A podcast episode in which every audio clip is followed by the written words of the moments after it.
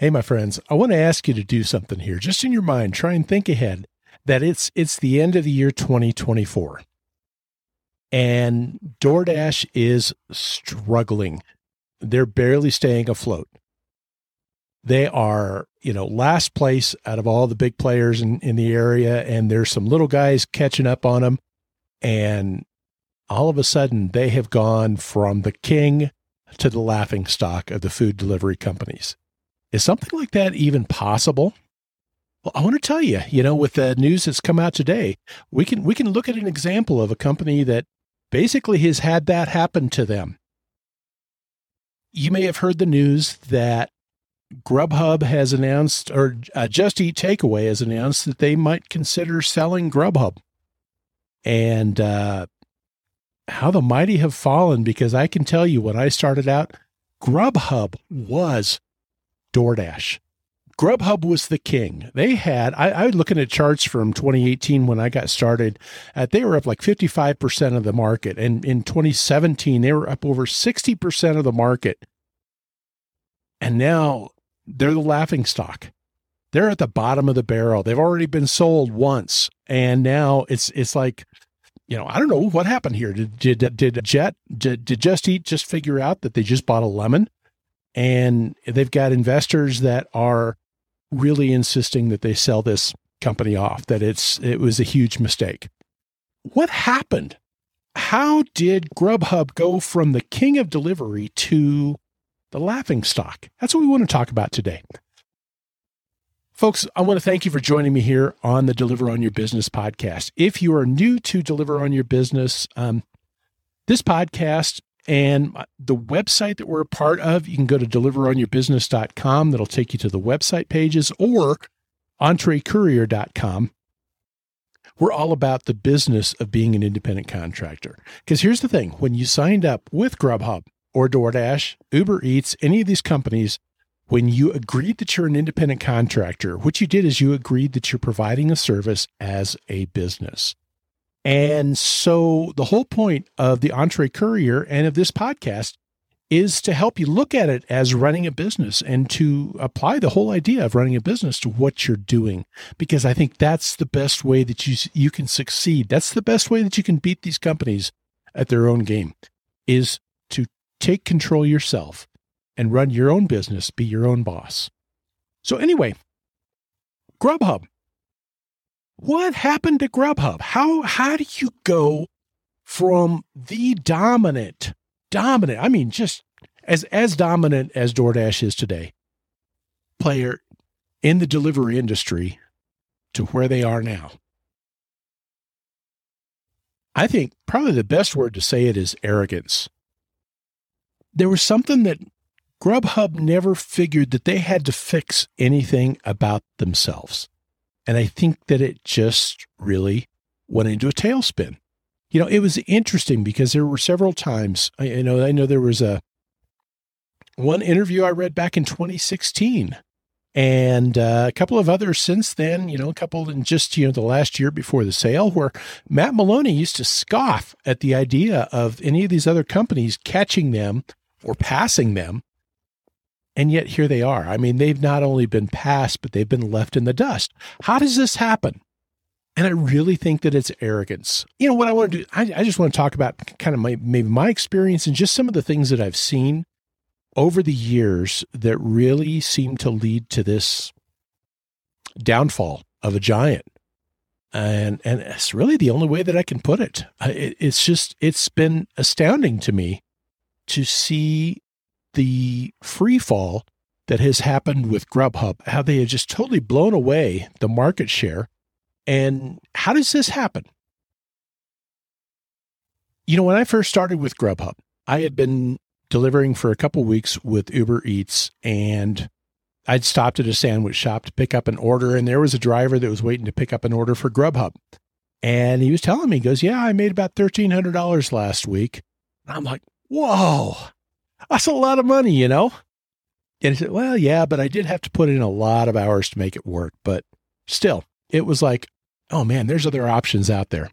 And I tell you what, you know, and I signed up, I got started. It wasn't long after that that it was it was hard for people to get on with Grubhub after that. I think people figured out Grubhub was the place to deliver. If you wanted to make money, Grubhub was the ones. And and when I started, once I started with them, they kind of became you know, I, I, picked up this term from UDM. I was just on his uh, YouTube channel here just today. As I record this, it was just today. And I remember him talking about, you know, these companies, you know, a certain particular company being the bread and butter. And that's that's exactly what Grubhub was. It was like I would get onto a block with Grubhub and I would do almost exclusively Grubhub. And every once in a while I'd fit in a little order from Postmates or Uber Eats or DoorDash, but it was like always Grubhub. And and, and I just almost couldn't fathom not delivering Grubhub. And it was, especially when I got started, it was always busy. There were always good orders coming, and it was always just one after another. And you would just kind of get into a groove with them, you know? And and the orders, you know, there there was just always some good orders out there. There were a lot of things that I loved about doing Grubhub. They had a driver specialist here in town. There was an office that I could go to and if I had an issue, I could go there or I could email my driver specialist or whatever. And, you know, so there was always access. There was a direct number to driver care and and it wasn't an overseas call center. They were local people that had been that they had you know, some of them I think had been drivers uh, as I talked to some of them. But it was like you could talk to these guys and sometimes you'd get some that you rec- oh hey yeah, I've talked with you before and they were helpful. And it was just like it was night and day between delivering for them or Uber Eats or DoorDash or Postmates. And it was just like if you got on with Grubhub, you had it going on. You know, you were going to make some good money. Somewhere along the line, things started to change. And you know, here's here's the thing. I think that with with companies like Grubhub, it is really a it's a three-way relationship that they've got. You know, they've got really three customers or three sets of customers. They've got the restaurants. They've got the customers. And then they've got us as drivers. And it was like about a year and a half to two year period that it's like Grubhub found a way to alienate and piss off all three, you know? it was just like, and I think that they weren't ready for the growth of the other companies, especially for the for the growth of DoorDash. And I think they did a lot of things that it was never trying to fix issues with them, but it was almost more like a reaction to other companies coming on. And that's why I say it was arrogance, that they just never felt like there was something that they had to change there they never felt like there was something that they needed to fix that was negative, but it was more like they had to try and add things on or do different things and stuff like that. And and you could just start to see this slide. And I want to say probably about summer or so of 2018 and it just kind of this little gradual slide for a little while and then all of a sudden it was like they went over the edge, you know? That was my experience anyway and and there were just some things along the way that I noticed. You know, it's I think it started where where I think the whole thing maybe began was when they added on fast food options. When I started doing delivery, did any of you ever used to deliver for caviar? You know, they, were the ones I always heard of that they were like the good restaurants, you know, that, that the upper end restaurants, you delivered for them and so the pay was always better on that. And maybe they weren't quite as busy or whatever. But, you know, it was like Grubhub had all the good restaurants in town. And then they started picking up fast food. And especially, I think their deal with Yum Brands, and in particular, all of a sudden Taco Bell was on the platform. Now, Taco Bell had been around, I think, in delivery for a little while, but it was usually with DoorDash or Postmates, and you always had to go in, place the order, and pay for it. Well, Grubhub never did that. You know, if they were adamant that they were not going to do these order and pay things, you didn't have, you know, you didn't have the red card, you didn't have the you didn't have a debit card from Grubhub. They never gave that to you. When they picked up Taco Bell, well, okay, it's not that bad though, because you still don't have to place the order, right? But all of a sudden, you started seeing a larger percentage of extremely low paying orders, and it just went with the territory Taco Bell, right? You had a lot of people that were ordering cheap food. And so if you're tipping on as, as a percentage, the tip is lower and probably a lot more people that maybe aren't going to tip anyway. And all of a sudden you started seeing a lot more $3 deliveries, 350. I think back in the day it was a 350 delivery fee plus 50 cents a mile. That's what it was in my market. It was real easy to figure that out. Grubhub eventually changed the pay model to something that was much, much, much less transparent. And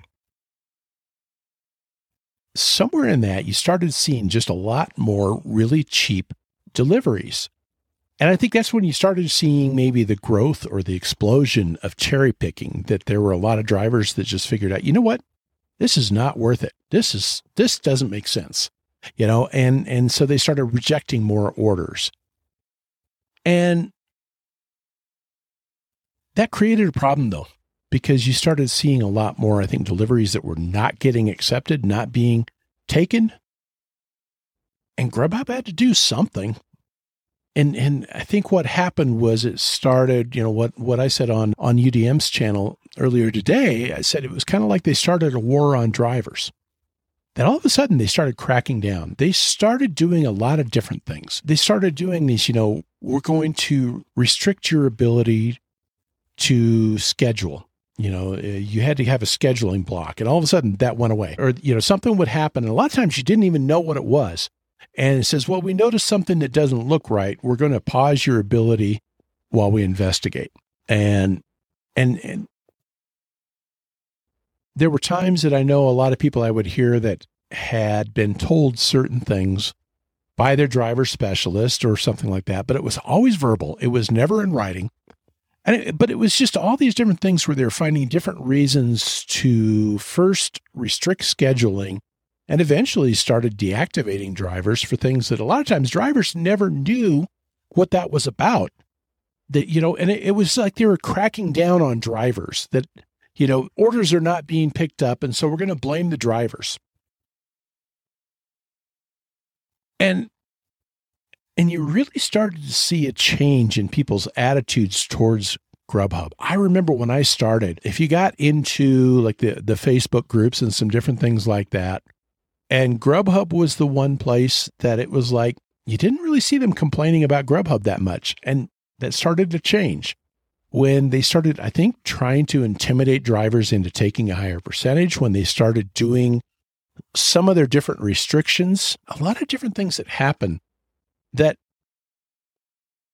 the relationship with drivers really began to erode. There was a time where loyalty to Grubhub was huge within the Grubhub driver community. If you were delivering back in 2018, maybe even the beginning of 2019, you might have noticed that that there was there was an incredible amount of loyalty that it was there there were a lot of people that were just like you know grubhub for life and they wouldn't even think of delivering for anybody else and so that relationship with drivers began to erode and I can remember them sending out. I'm trying to find if I've got the email still. I remember them sending out, hey, we're going to make some changes. We're going to start dispatching you, you know, when the order is ready rather than when you receive the order. We're going to start making changes to how we do things to make that experience better. And they promised changes and the changes never happened. And so, you know, that was the first thing that I think that that relationship with the drivers started to go downhill. And and I don't think they've ever recovered from that. And, and, and, and you just started seeing other changes that go. Like I mentioned, you know, you used to have a driver specialist. You used to be able to go into the office. Well, after a while, it was like it was harder and harder and harder to get a response from your driver specialist. It used to be that I could email the guy, and right away I'd get a response, you know, within within 24 hours. And then sometimes nothing at all, just nothing. And okay, we could go into the office. And then I remember, and this, it just seems like that was one of those things that was kind of like the day everything changed. Was here in Denver, they moved their office and they didn't announce where they're moving it to. You know, uh, at first they started saying you can only come in if you have an appointment, and and we're going to crack down on that. We're going to get you know, I, I think you know they were even threatening people with trespassing if they came in and tried to do something without an appointment. You know, and and then they changed the location of the office. They moved the local office, and eventually they did away with the driver specialist and and and ultimately they did away with the local you know the the US based driver care team uh, you used to have a direct number that you could call. They started making it harder. They started changing the number. They started doing so many things to try and, and, and it was like all the things that made Grubhub special, they started taking away. at least that was, that was kind of my experience as a driver over the years. And all of this was, was before the pandemic. All of this was really, a lot of this happened in 2019. It seems like that's when a lot seemed to really start going downhill. But you know, there were other sides of it too. And I think there were some, you know, some real gaffes, especially with the restaurant relationship. And and a lot of the things that they did with the restaurant, I think it's a lot like how they were cracking down on drivers. It was more like it's a reaction to drivers not taking those really low orders and and they felt like they needed to force drivers or manipulate drivers into making the changes instead of doing something to make driver make a uh, make the orders more acceptable, more palatable. You know, and, and this is something that I did, uh, you know, a couple years ago when I did some comparisons on the different companies. And the one thing that I always said about Grubhub is that Grubhub, they never did anything to incentivize drivers in the way that other companies did. You know, Uber Eats had always had different promotions and they would do their surges and they would do their quests and they would do, you know, different promotions that they would do to try and get people to come out on, especially on the times when they really needed people. And DoorDash, of course, they were famous for their peak pay. When things were going to be slow, then they would, you know, ramp up the peak pay and pay a little bit more. And Grubhub was always doing just their delivery pay. And that was it. And they didn't need to incentivize drivers though, because they had so much loyalty that they didn't need to offer bonuses. They had drivers that even when everybody else is offering these huge incentives, and I can remember going out and getting, you know, $12 per delivery peak pay during a snowstorm and Grubhub's just their normal pay rate. But they didn't feel like they needed to change things because there were so many drivers. That's all they were going to do is do Grubhub. And so, you know, just things started changing like that. And then I think on the restaurant side is is the next place where you started to kind of see I think an erosion of that relationship as well. And probably the one of the first signs of things really starting to go south on that end of things was when Grubhub made the move to start doing order and pay. I can remember Matt Maloney laughing at and criticizing other companies, especially DoorDash and Postmates, for the whole order and pay thing. That he used to really pound on those companies for that practice. And then they started doing it themselves. And the problem with it was they did it so much worse than anybody else. You know, they started they, they sent out they sent out the uh, the debit cards and you go in, you place your order and everything like that. But the problem was was so many times was the menu was completely off. And if if the pay if they didn't have the price just right, you know what would happen is you go in, you place the order or something like that, you go to pay for it, and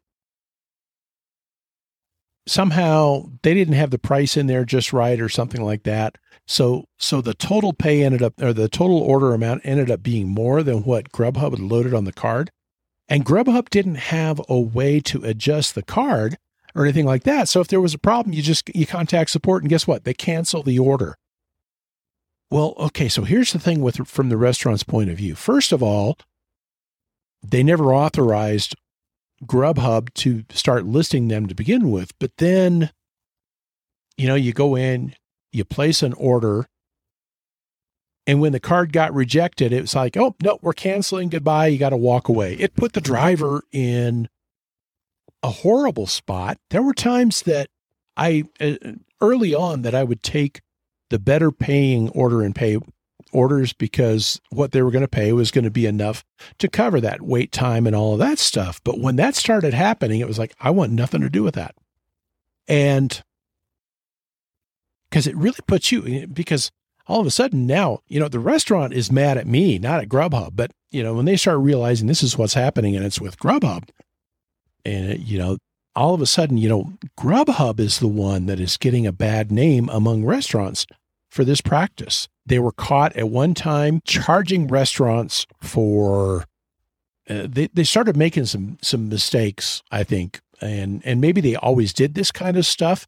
I don't know if this was new or if they started getting caught, but Grubhub was brilliant at their marketing. But one of the things that they would do is they'd create these little uh, micro websites for restaurant partners. And, and so if people were looking for a certain kind of food, they'd find this site and they could call and it would take them into Grubhub. They'd place the order and things like that. Grubhub started charging restaurants for calls that never led to an order.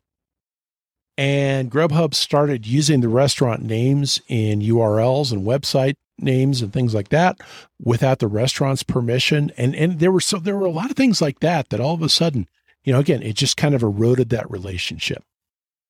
And I think their response in the pandemic was what really, I think it's what really sealed the deal right when the pandemic hit. And all of a sudden, everything shut down, you know? And, you know, the states have ordered that the restaurants have to close down. And the only way restaurants could do anything is through delivery. And Grubhub made a big deal. Hey, we're not going to charge you the delivery fees here. We're going to, we're going to, we're going to put a break on that. We're going to suspend that for right now and everything like that. And so a lot of restaurants believed, oh, that meant that Grubhub's going to waive delivery fees. You know, we're going to make it easier for you to get into delivery, right? Well, when you read the fine print, what it turned out being was that Grubhub was only postponing. They were still going to charge the delivery fee, but it was more like a loan now all of a sudden the restaurant was racking up a debt to Grubhub in the middle of the most terrible time for them as far as trying to, you know, they're, barely staying afloat because now nobody can come in and and Grubhub saying, "Oh, you owe us this money now for for all these fees from a couple months ago." Another thing that happened during that time was that Grubhub started offering $10 off for $30 order, you know? You know, it's kind of one of those things. We're going to try and encourage people to go, you know, go to the restaurant. So we're going to give them $10 off. Well, they wanted the restaurants it, to take that $10 off of their fee. So if it's a $30 order, they wanted the restaurant to charge only $20, right? But then Grubhub started charging commission on the whole amount. So if they're charging 30% commission, right? You know, 30% uh, commission on a $30 order is $9 that Grubhub gets, right? Well, 30% commission on a $20 order is $6. Okay. So you would think, okay, you know, we're going to take $10 off. We're fine with that. But then Grubhub says we want commission on the whole $30 instead of the $20. So all of a sudden, out of $20 that the restaurant's getting, Grubhub's taking $9 out of that. They're taking almost half of it. And you know, it's it's all that kind of stuff that it was like Grubhub bumbled the relationship with the restaurants. I think far worse than any of the others. And and so, you know, they've kind of ruined their relationship with drivers and they've ruined their relationship with restaurants. And and I noticed, you know, there there was a while, you know, that it was like there were restaurants that they were only on Grubhub, you know, and there were some good paying, you know, usually, you know, the tips are really good with this restaurant or with that restaurant, and it was always only on Grubhub. And then all of a sudden, they started showing up on the other platforms and in fact, I can remember one time I had an order and pay I went into. It had always been an, a Grubhub order. And I was never one to hide the fact that this is Grubhub. You know, Grubhub would always tell their drivers, you know, don't let them know that this is Grubhub. It just just place the order as if you're the person. And I'm I was going to play that game. You know, when I when I would place an order, I would just say, "Hey, this is a Grubhub order. Are you okay with that?" You know, we're paying with for it with this card. Are you okay with that? And because if it was going to be an issue, I wanted to know now instead of waiting for the food to be ready and everything like that. And and so you know, I just I was not one to play that game that Grubhub wanted you to play as a driver. You know, I think that was the other part that I felt uncomfortable with. I never felt the pressure to lie to the restaurant with the other companies as much as I did with Grubhub. And, and, you know, that was kind of another one of those little chinks in the armor as far as that relationship with drivers. And so, but, you know, I came to this one restaurant and I remember them, you know, they were like, oh, we don't do Grubhub anymore. Like, what? And, you know, so it was okay. Well, thank you. And I moved on or something like that. But I just, I started noticing more restaurants that were no longer on Grubhub. And somewhere along the line, you know, it's just like here was the greatest opportunity that any company could ever have where the whole country is forced into delivery if they want to get food at all, you know? And and because they can't go into the restaurants, so the only way to get that restaurant food is delivery. And for most of these restaurants, the only way to do delivery was using a third party delivery company and and it was like you couldn't have a better opportunity and here was Grubhub as kind of the poster child of just totally screwing up that relationship. And so here's the thing is, you know, they've they've pissed off the drivers, they've pissed off the restaurants, And, you know, you, you got to think about what does that do to the relationship then with the customer?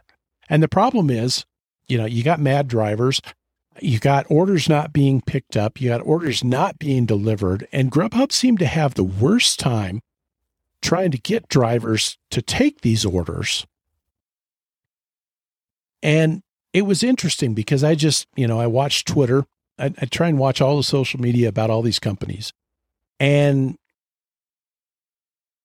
and the one company that I always saw the most complaints about was Grubhub. And and it's just like this perfect trifecta, you know, of somehow they managed to alienate all three groups that they need to have a great relationship with. And I think when you look at it that way, when you look at the fact that it was like Grubhub never seemed like they felt like they needed to fix anything about the way they did things, but instead, let's blame the drivers, let's blame the cherry pickers, let's, you know, blaming everybody else but themselves. Never felt like they needed to change anything about how they did things with any of them. And how how how can you stay dominant with that type of an attitude you know how eh, eh, and and it's to me it's kind of amazing that grubhub was ever in that position to begin with when you look at that that kind of underlying culture and so you know and that's what i want to bring up because i know when i read in the forums when i on reddit on facebook all these different things i'm always seeing people blaming just eat takeaway. If something's not good about Grubhub, it's the new owner's fault. You know, it all went downhill with the new owners. Folks, it was going downhill well before they were bought. In fact, the only reason that they ever ended up being bought out to begin with was they were already on the way down. You know, they were no longer in a position where they could continue to be viable as a standalone company. And so the problems were problems that happened, I think, well bef- before the purchase. And if you were to ask me, I would tell you that the Just Eat takeaway wasn't the problem. It's that Just Eat takeaway bought a lemon, you know? I I don't think they did their due diligence. I don't think they did a good enough job looking into why is Grubhub in this tailspin. I don't know if they bought this idea that well, you know, DoorDash just had so much money thrown at them that, you know, obviously they're going to catch up, but you know, that that Grubhub will prevail in the end. That was always kind of the attitude. And that was always kind of the song and dance from Matt Maloney and the rest of the Grubhub team was that we will prevail because we're running the better business, right? And, you know, the truth of the matter is that there was a time when Grubhub was profitable before the pandemic.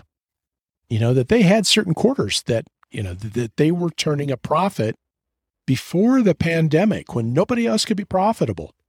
And I think that that stuck in their heads that that was just the way it was always going to be. That's my guess. You know, that's that's my take on it. Ultimately, it was that Grubhub never saw the need to change the things that they needed to change. The things that they did, honestly, I think they were panic moves. I, I think moving to Taco Bell was a panic move. I think moving to adding restaurants, even without their permission, just so that they could have more customers on the website. You know, if, if you go on and you're going to order with Grubhub and you see maybe 15 restaurants and DoorDash has 40, you got to do something about that, right? So they started, you know, one is kind of opening up the territory, making it longer drives and with longer drives means colder food and more drivers wanting to turn down the offers. And that was one of the things that happened with me was that the distance on deliveries went from two, three, four miles to 12, 13, 14 miles, you know? All of a sudden, they were dispatching almost exclusively to restaurants that were seven miles away from me in fact, I, I remember a time that I'm as I'm watching, it's like every single offer I was getting was like seven miles from where I was, almost seven miles exactly. And I was like, what's up with this? And he started getting more of these just super long distance deliveries that I never used to see. So, you know, they had to open up the territory, try and get, you know, put more restaurants up on the board so that people could choose from them. And when that wasn't enough, kind of the next panic move was then now we're going to start putting restaurants on that haven't agreed to be with us. And we're going to start doing these order and pay deliveries because now we've got more people that people can choose from. But the problem was that with all these things, you know, if if the driver's got to go and place the order and the, the menu screwed up, the, you know, the DoorDash has a different menu in their system than what the uh, restaurant actually has. Well, now the customer can't always get the food that they want to get. And I guarantee there's a lot of drivers taking shortcuts and just saying, oh, screw it, just, you know, whatever you got that's closest to it and not not talking to the customer. You know, all these different things that are just adding up to what ultimately is a terrible experience for the customer. And so here you have, you know, as I said before, the most ideal business situation that you could have as a company in your industry where it's just exploding like like you know I, I don't know what you could compare it to and grubhub managed to alienate all three of those important groups that you need to have. And so ultimately i just think that just eat takeaway the problem with them wasn't so much what they did with the company, it was what they could not do, which was they just they couldn't recover from the tailspin that Grubhub was already in by the time they took that company over. And I just don't think they realized how much of a lemon they were taking over. That's my take. You know. Now the question is what happens next? What's going to happen? You know, because all they've said is, okay, we, we might look for a strategic partner or somebody to buy part or all of the company. You know, they, they've had investors that have been pushing this and pushing and just almost trying to force them into getting rid of this albatross that's been hanging around Just to Eat Takeaway's neck. And I can't imagine it being a strategic partner type of thing. You know, they've they've tried some things. You know, they they tried kind of a partnership with Lyft, and that ultimately went nowhere. I just I, I cannot imagine any kind of situation where it's like this strategic partnership type of thing. The only way I could see it happening is just a total sale. Now, I think it could be that they could spin off the delivery part of the company.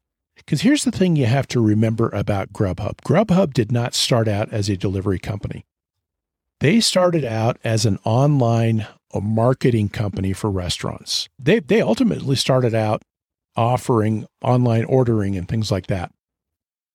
And, you know, creating a system by which restaurants could go online and then they could, you know, people could order online and and and that was their bread and butter and that's where their profitability was. In fact, they didn't want to get into delivery to begin with. You know, Matt Maloney used to say it was a terrible business model. I don't know if it was just one of those things that they were forced into it or whatever. Um, if you look into how Just Eat Takeaway works in Europe, they do do delivery, but their primary emphasis is online ordering. Uh, you know, they've got one of the things that they're trying to offer now is a. Oh, I wish I could remember the term they used. I, I was really fascinated by it when I first heard about it. That the idea is is they bring you you place your order, and then they let you know when your order's ready, and then that's when they bring you in.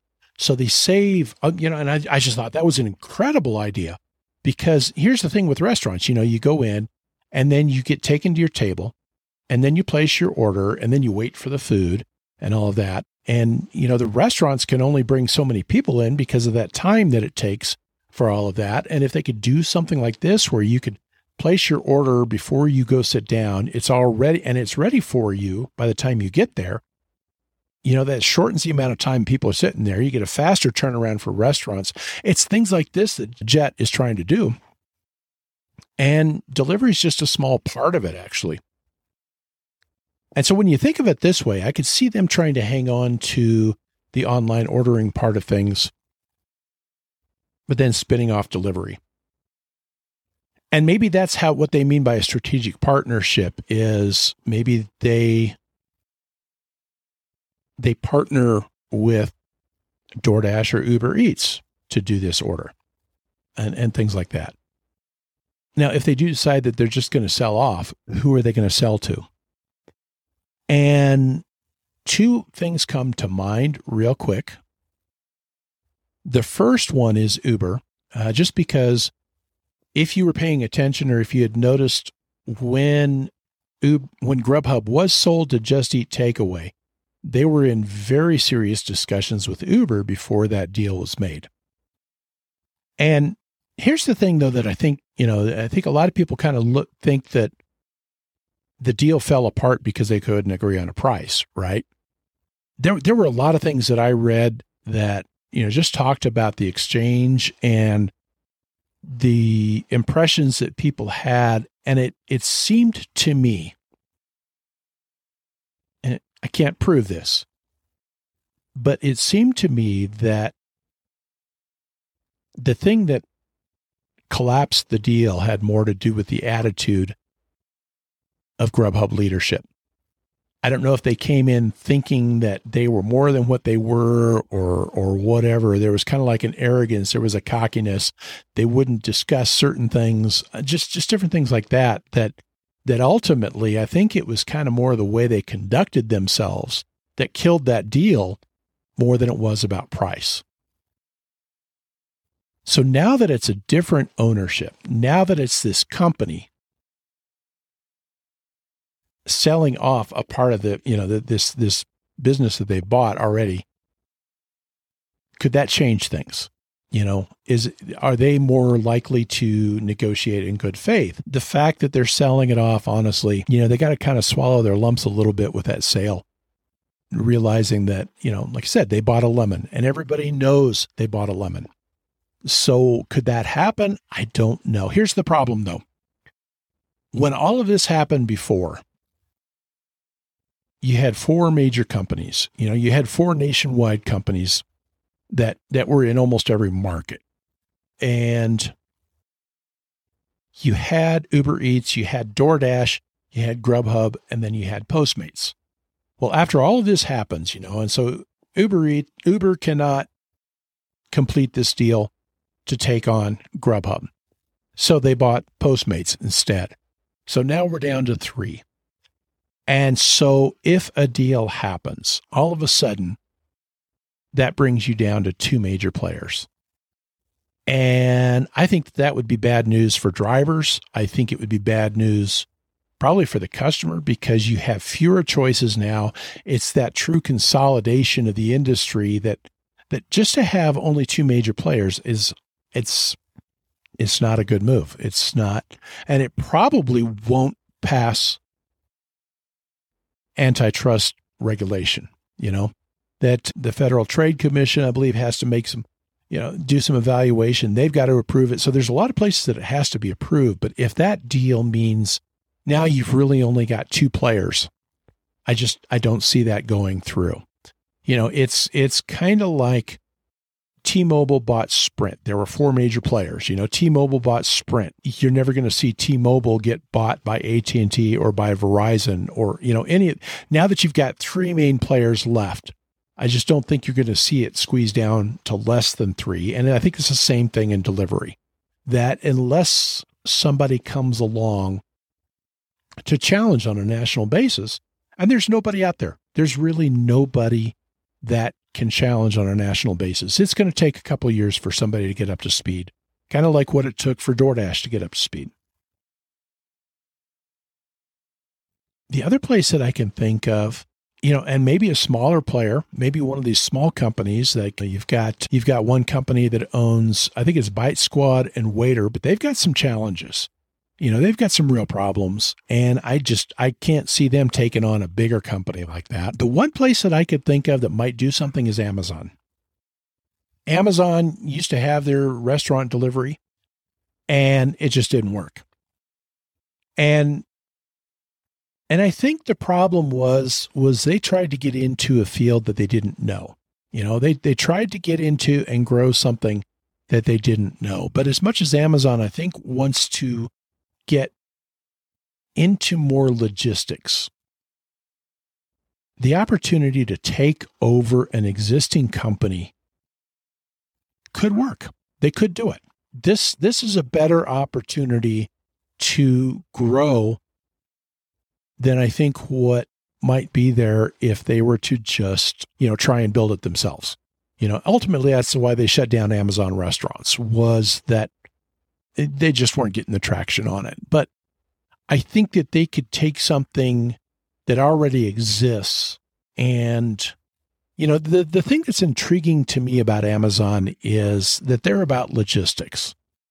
And they are you know and that's the thing that is completely missing on all of these companies. You know, and maybe this is their opportunity now. So, I don't know. I made the prediction at the end of the year, at the end of last year on the Rideshare Rodeo podcast, I told Steve then, and I said, you know, I think I think you're going to see by the end of the year, Grubhub is either going to switch to an employee model or they're going to get spun off. And and it's not that I'm, you know, any kind of Nostradamus or anything like that. You know, back in October, there was already news that the investors were putting pressure on Just Eat Takeaway to sell off Grubhub. So this is nothing new, you know, and, and that's just stuff that I had heard back then. But, you know, a, a part of that is because Just Eat Takeaway is moving to an employee model in a lot of other places. They're they're kind of committed to that. I think, you know, philosophically. I kind of wonder if that's part of what's getting into this whole discussion is that I think they're realizing they probably might not be able to be competitive if they do that here in the United States. And so I don't know, but it's going to be interesting, I guess, to see what happens from here. Uh, at this point, I don't know a whole lot more than anybody else, but those are some thoughts anyway. I'd love to hear from people. You know, shoot me an email, ron at entrecourier.com, or I'll get this up on a page on the website. You can leave comments on there because I would sure love to hear other people's thoughts about what might happen. You know, is, is there another player out there that, that might be, that might be a real good option, you know, as far as buying them out or, or will just eat takeaway, stay the course? And, and if they do, can, can they reverse this downward spiral that has been Grubhub over the last couple of years? So, and, and one last question I want to ask you. And, and do you, do you think you could see the possibility of DoorDash being in the same kind of boat? You know, is if Grubhub went from dominant to last place in really a matter of two years, you know, they went from 50 plus percent of the market share to down in the 20s and worse. And I think right now they're sitting at like about 12%, which is just unbelievably low. Could that happen again? And could there be a another company that could just come up out of nowhere and I don't know about that. I, I, you know, I look at the fact that, you know, DoorDash took off like crazy, but they had been around, you know, they had been around for a few years before they really started just, you know, getting money, getting money, getting money and expanding. You know, it was kind of like I think they'd established themselves in some markets and it was almost like they were lurking or something, but they were already there. I don't see a company that is in that same kind of position that is like even a distant number four that that looks like they're positioned to be able to do anything. But I don't know. Maybe there's somebody that I haven't even thought of. I would love to get everybody's thoughts. You know, what could happen? Where could this go? And could DoorDash make some of the same types of mistakes? I'd love to hear your thoughts. Anyway, that's wrapping it up for today. And thanks again for joining me here, folks. Here's the thing you know, we're talking about all these different companies that are out there. But the important thing that I want to leave you with here as a wrap up here for today's episode is these guys are your customers. These guys are not your employers. These guys are not your boss. They're your customers. Now, if there's consolidation, we have one less customer. And that I think could be of concern. But I think the important thing here is, and this is the whole reason that I've started this, is just to encourage you to understand and remember that that you're still the boss. You're still the one in control. You still get to make decisions. Keep that in mind and, and, and keep that control. Be the boss.